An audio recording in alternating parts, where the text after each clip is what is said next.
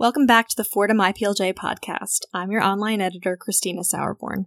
This week is the first in our two part episode on CRISPR. Enjoy!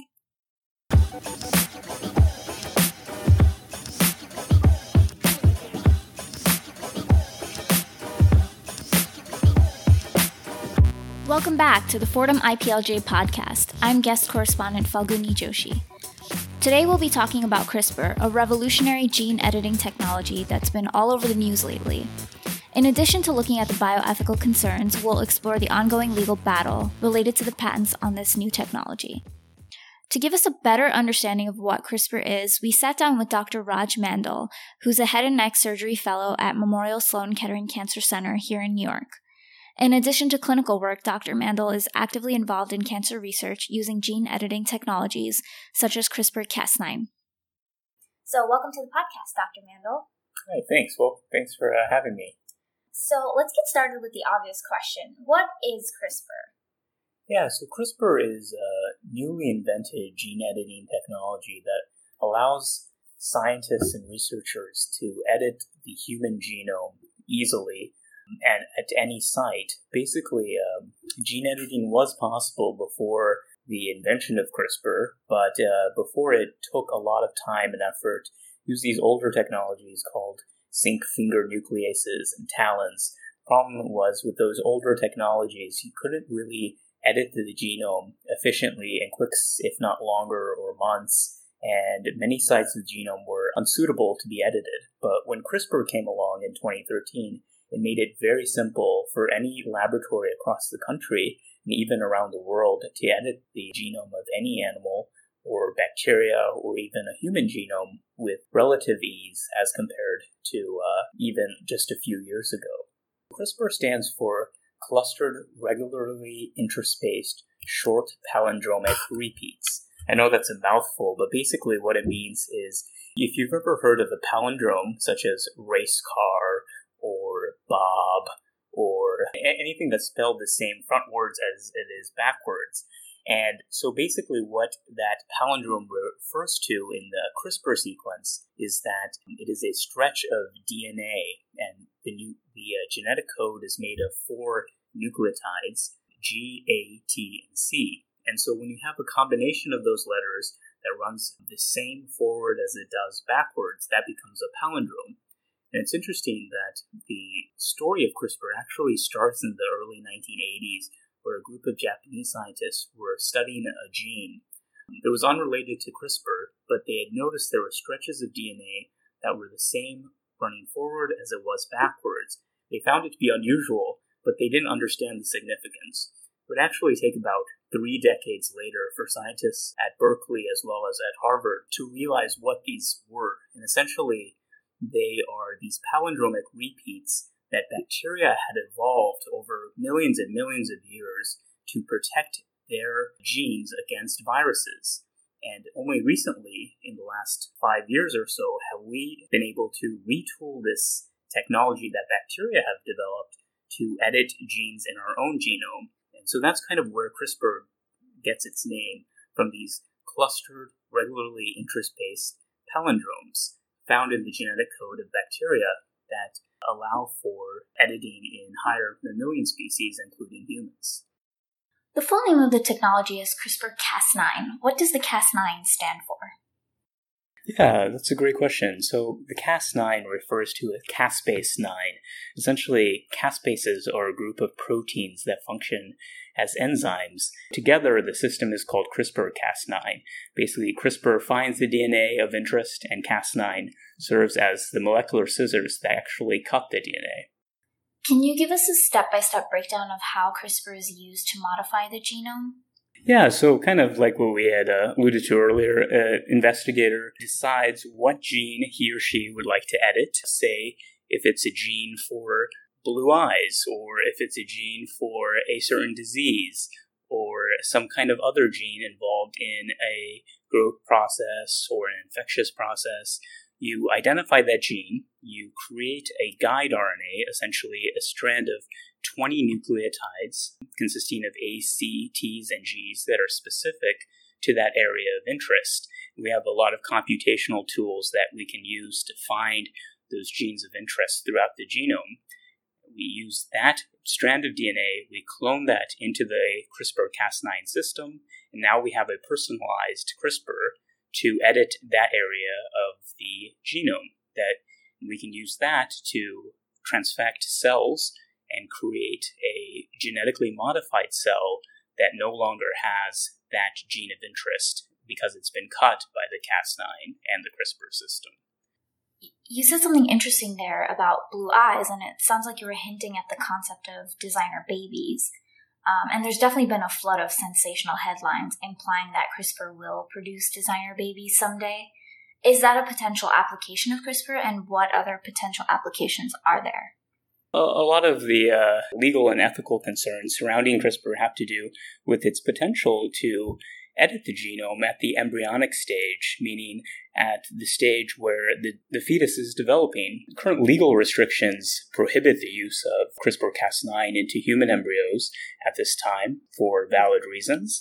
But it is theoretically possible that you could introduce a CRISPR into a human embryo or blastocyst of cells and edit a certain gene that would cause a disease like muscular dystrophy or a cardiac congenital deformity.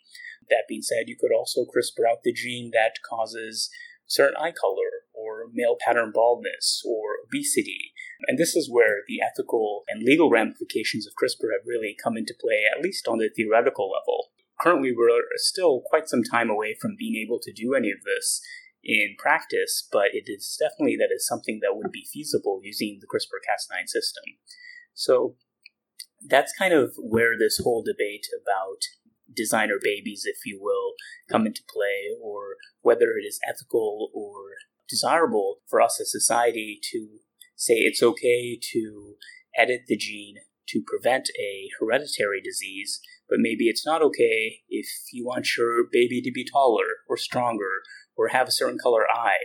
And where, where you draw that line is something that will have to be uh, decided by the public, not the scientific community, and the legal implications will have to be debated by legal scholars as well. So it seems very controversial because, on the one hand, you could prevent your child from having a life threatening illness. But on the other hand, should we be able to pick every characteristic our, our children will have, even the characteristics that can be classified on a more superficial level?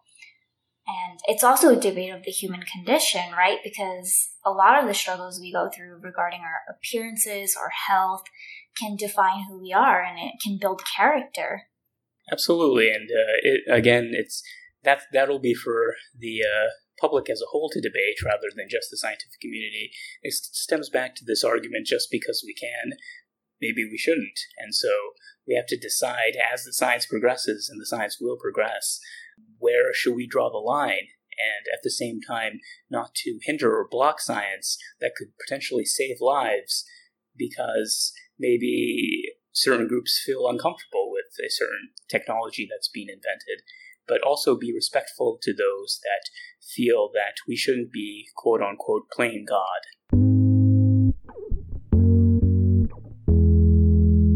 We asked Stephen Hollander to weigh in on the bioethical implications of a technology that could permit us to edit human embryos to our preferences.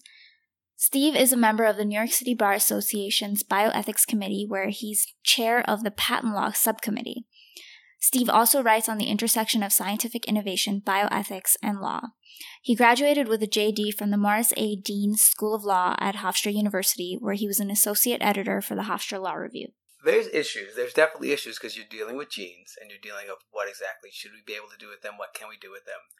Are there as many as there has been indicated with headlines like designer babies? A lot of these issues we've already discussed. This bioengineering of plants. It's a similar issue of can we take something that's a natural product or organic product, whatever term you want to place it on, that's based out of some set of DNA, some genetic material, and can we play around with it?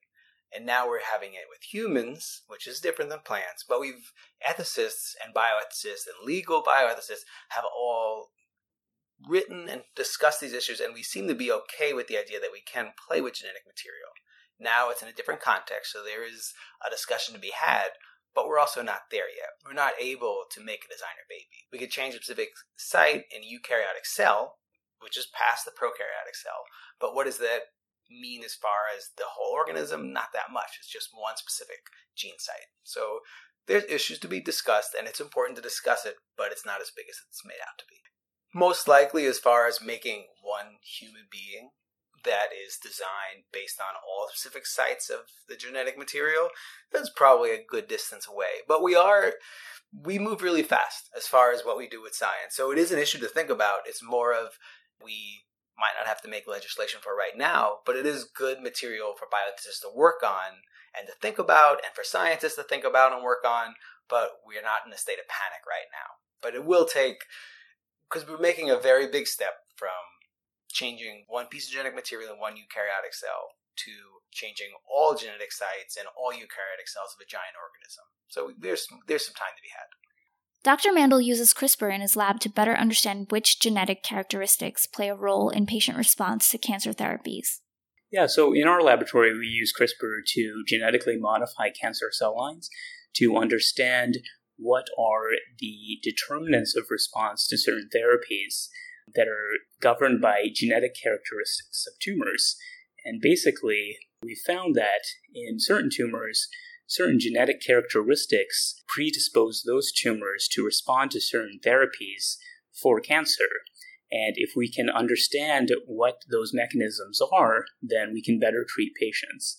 And so we use CRISPR in order to recapitulate or recreate these genetic models so we can really see how they come into play when we treat these patients with these diseases. And so you can see it's created a nice modeling system for human cancer, principally because human cancer is largely a genetic disease, that we can recapitulate the genetic environment of cancer in the laboratory using these gene editing technologies. And it's been a very powerful tool in advancing our knowledge of how to treat cancer. We asked Dr. Mandal to give us his thoughts on the patent dispute over CRISPR. The two parties with a claim to the patent are Jennifer Doudna from UC Berkeley and Feng Zhang from the Broad Institute of Harvard and MIT. Yeah, so I mean, it's uh, it's an area that, uh, again, the legal community will have to debate about who truly holds the patent or who truly holds the intellectual property. But in, the reality is, in science, these breakthroughs are never made by one person or one group. It's really something that builds upon itself over time. You can think about it as building a car. Do you give credit to who builds the car based off the person who develops the engine or the person who makes the drivetrain or who makes the steering wheel? Um, so you can see it's kind of, it builds upon all these little interval breakthroughs the groups at Berkeley did a lot of the initial pioneering work that discovered the CRISPR system in vitro, uh, meaning in test tubes using yeast and other bacterial models. And then the groups at Harvard implemented those ideas into re engineering them into human cells and mammalian cells. So you can see that they probably both deserve some credit, and who should really own the intellectual property is, is difficult to say and that's something that will have to be debated ad nauseum by the legal community. There is there is this fusion that the scientists should, in determining this, the scientific community needs to be talking to the legal community and vice versa to really understand the complexity of the situations, not only from the scientific angle, which many of the legal community doesn't understand, but also from the legal side because that's something the scientists don't understand. And so uh, another interdisciplinary area of research and study is important here to really understand both sides of the coin here because it is definitely a complex legal question, but nevertheless, it is an exciting breakthrough and it really represents probably the greatest scientific discovery in modern history.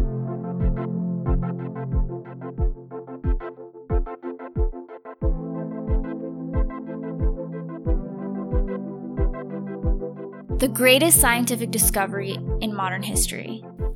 The greatest discovery in history that's huge. But as Dr. Mandal said, the dispute is interdisciplinary, and patent law is not always accommodating to the idea that innovations are often the product of interval breakthroughs, and more than one party could have a right to intellectual property. We sat down with Professor Jacob Sherkow and Steve Hollander to discuss the CRISPR patent dispute and its implications for patent law.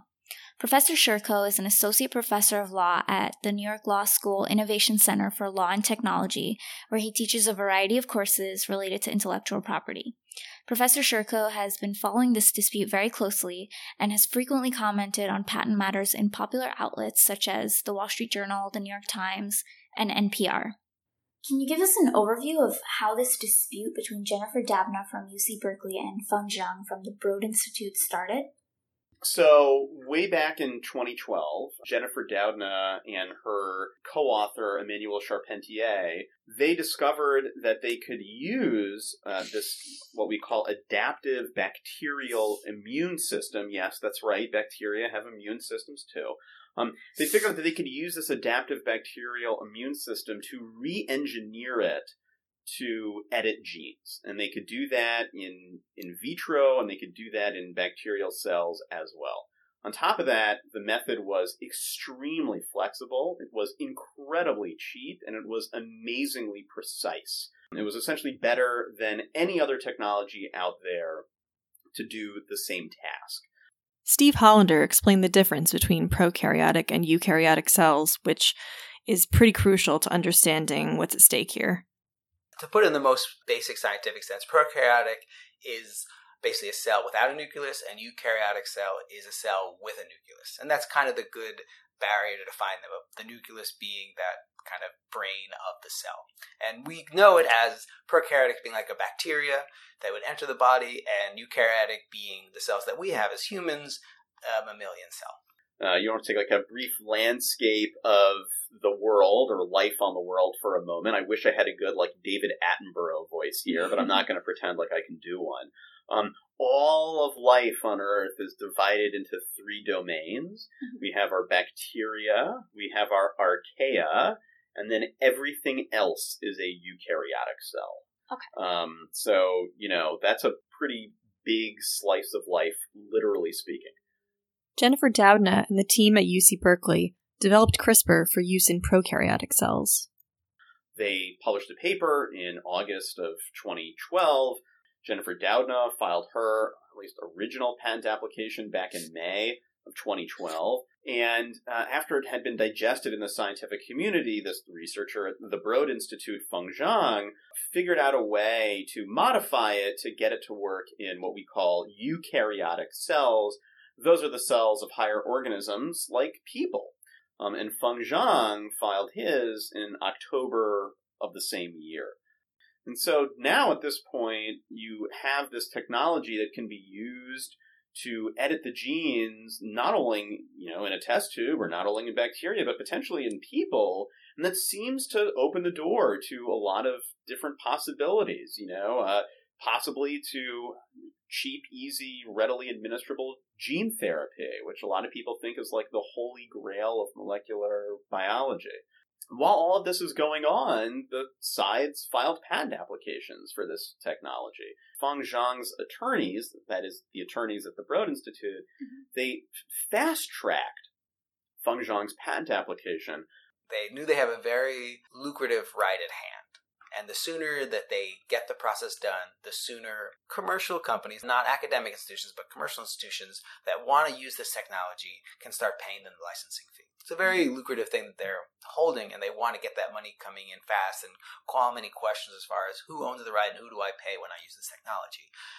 Which meant that it got issued before Jennifer Doudna and Emmanuelle Charpentier's patent application got a final decision from the patent office. So, do you think that Feng Zhang's lab did that on purpose? Because Jennifer Doudna's results were published, so do you think they suspected that she would also be going for that patent and decided to fast track their application? I mean, I think it was pretty clear at the time, this is in October 2012, that this was going to be an area for which there were a lot of patent applications. Mm-hmm. And patent applications, they are kept secret for 18 months until after they are filed. At that point, they get published by the U.S. U.S. Patent and Trademark Office.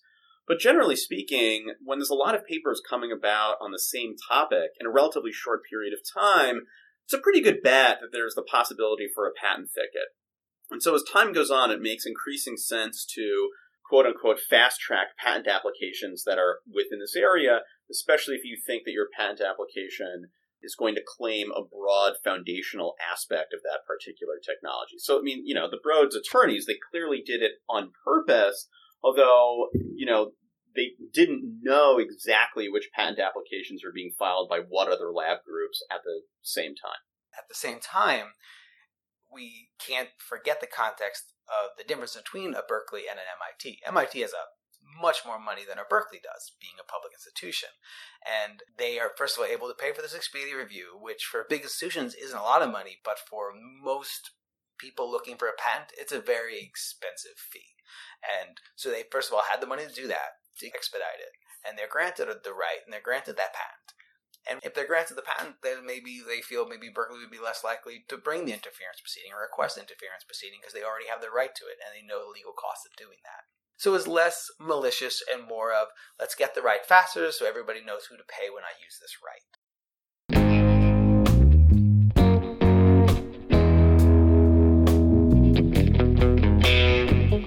One of the interesting arguments on Doudna's side is that if genes can be edited in test tubes, then it logically follows that this would eventually be done in eukaryotic cells of higher organisms. And the counter to that argument is that if it were so obvious, then why didn't Doudna's lab just do that and go ahead and publish those results?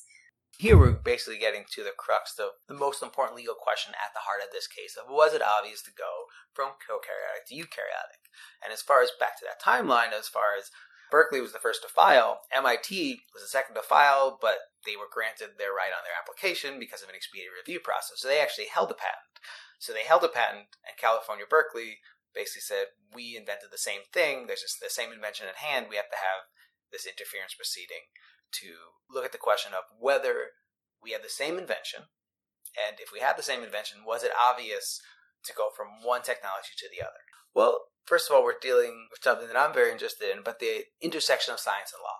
Right. They're, they're two different realms that, and in patent law, they have to do with each other a lot and there's different standards and different views of how fast things should go, what facts mean. So here, Six Labs did the obvious step of going from prokaryotic to eukaryotic. Was it really obvious? Maybe there's just six really smart labs that really think they could do it and they lucked out. And the way in this decision, when it was found that there was no interference, you basically look, is it reasonably successful to believe that you can take this technology in a prokaryotic and apply it in a eukaryotic? And they'll probably look at how other technologies work applying from prokaryotic to eukaryotic, because this isn't the first time we've went from prokaryotic to eukaryotic. Mm-hmm. So look at that. And it's a pretty big jump to say you could apply one technology to the other. And because Six Labs is able to do it and do it successfully, it shows something, but it's not necessarily definitive in this case at hand. Professor Sherkow also pointed out that some of this could have been caused by a simple logistical issue. It definitely seems to be obvious to try, right? I mean, knowing that something works in vitro, knowing that something works in bacteria, I think that kind of raises the possibility that it is then obvious to try doing that work in eukaryotic cells. And actually, one of the interesting things that came out of the PTAB hearing, which was back in December of last year, that is December of 2016, was in fact Doudna had tried to do this in her laboratory, but that other aspects of her laboratory were actually not set up for eukaryotic cell work. So, as someone who used to work in laboratories, you know, laboratories that both dealt with bacteria as well as human cells, there's actually some lab equipment that relatively significant difference between working with the two cell types. You know, essentially can work with bacteria and you know certain other uh, let's call them lower level eukaryotic cells like yeast, you can essentially work with those in, I don't know, relatively generic, not necessarily sterile environment, and it's going to work just fine. You start monkeying around with human cells, and there's this kind of increasing impetus to avoid your cells being contaminated. Um, much in the same way that you know we would want to fight off infections using antibiotics and washing our hands you also want to keep your cells clean. And so eukaryotic cells, if you're doing a lot of cell work, a lot of human cell work, you tend to do this stuff in what we call tissue culture rooms. And so it just may have been the case. I don't know the exact particulars. It just may have been the case that Doudna's lab just didn't necessarily have like access to that stuff mm-hmm. like right at that instant, right? There's also this big push to kind of file patent applications first and do the do at least some part of the scientific research second. So there were some of Doudna's claims in her original patent that, you know, seemed to contemplate the idea that this technology would eventually be used to work eukaryotic cells, but she just may not necessarily have gotten it to work right at that instant, right? So it was obvious to try. It seemed like she was trying. She may not have had access to all the equipment, at least at that immediate time, that she could have wanted to, to kind of get this technology to work, to prepare it for a scientific publication. But Zhang's work in eukaryotic cells came, I mean, almost immediately um, after he learned about Jennifer Doudna and Emmanuelle Charpentier's work.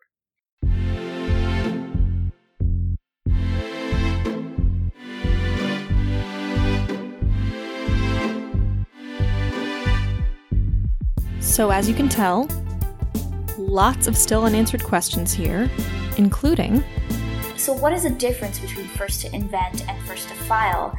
And why did we go through this rule change? And does this nuance affect the outcome here? Wouldn't have had to spend so much money on lawyers. The research institutions, for example, would not have had to spend so much money on lawyers. So you have labs that are dragging their feet and not pushing as far as what they can do scientifically, not because they don't have the technology, but because they're scared of if they use this technology, they don't want to basically get have to suffer an injunction or being forced to stop or pay because they were using technology they didn't have right to. What do you think the chances of Berkeley's success are on appeal? You have, you know, inventor A, inventor A invents something first. You have inventor B, inventor B essentially comes up with the exact same thing, but second in time. But for one reason or another, inventor B gets him or herself to the patent office faster. Guess what? Inventor B wins. Inventor A was slack. all this and more next week on part two of our discussion on CRISPR. Stay tuned.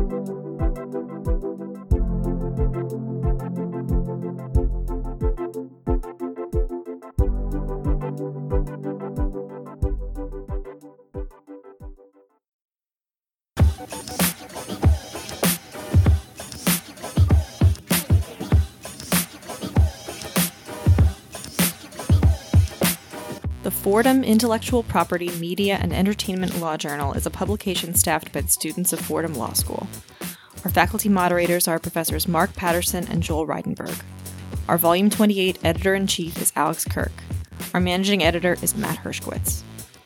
Special thanks to Falguni Joshi, our guest correspondent for this two part episode. Subscribe to us on Apple Podcasts to make sure you don't miss a single episode. If you liked what you heard, please rate us and give us a review. It lets us know how we're doing and really helps our visibility as we continue to grow year after year. For more information about Fordham IPLJ, please visit our website at www.fordhamiplj.org. You can follow us on Twitter at, at FordhamIPLJ or on Facebook.com slash FordhamIPLJ. Additionally, you can support Fordham IPLJ and unlock exclusive bonus episodes by visiting patreon.com slash Fordham IPLJ and becoming a patron for just $1. I'm your online editor, Christina Sauerborn. Thank you for listening, and we'll see you next week.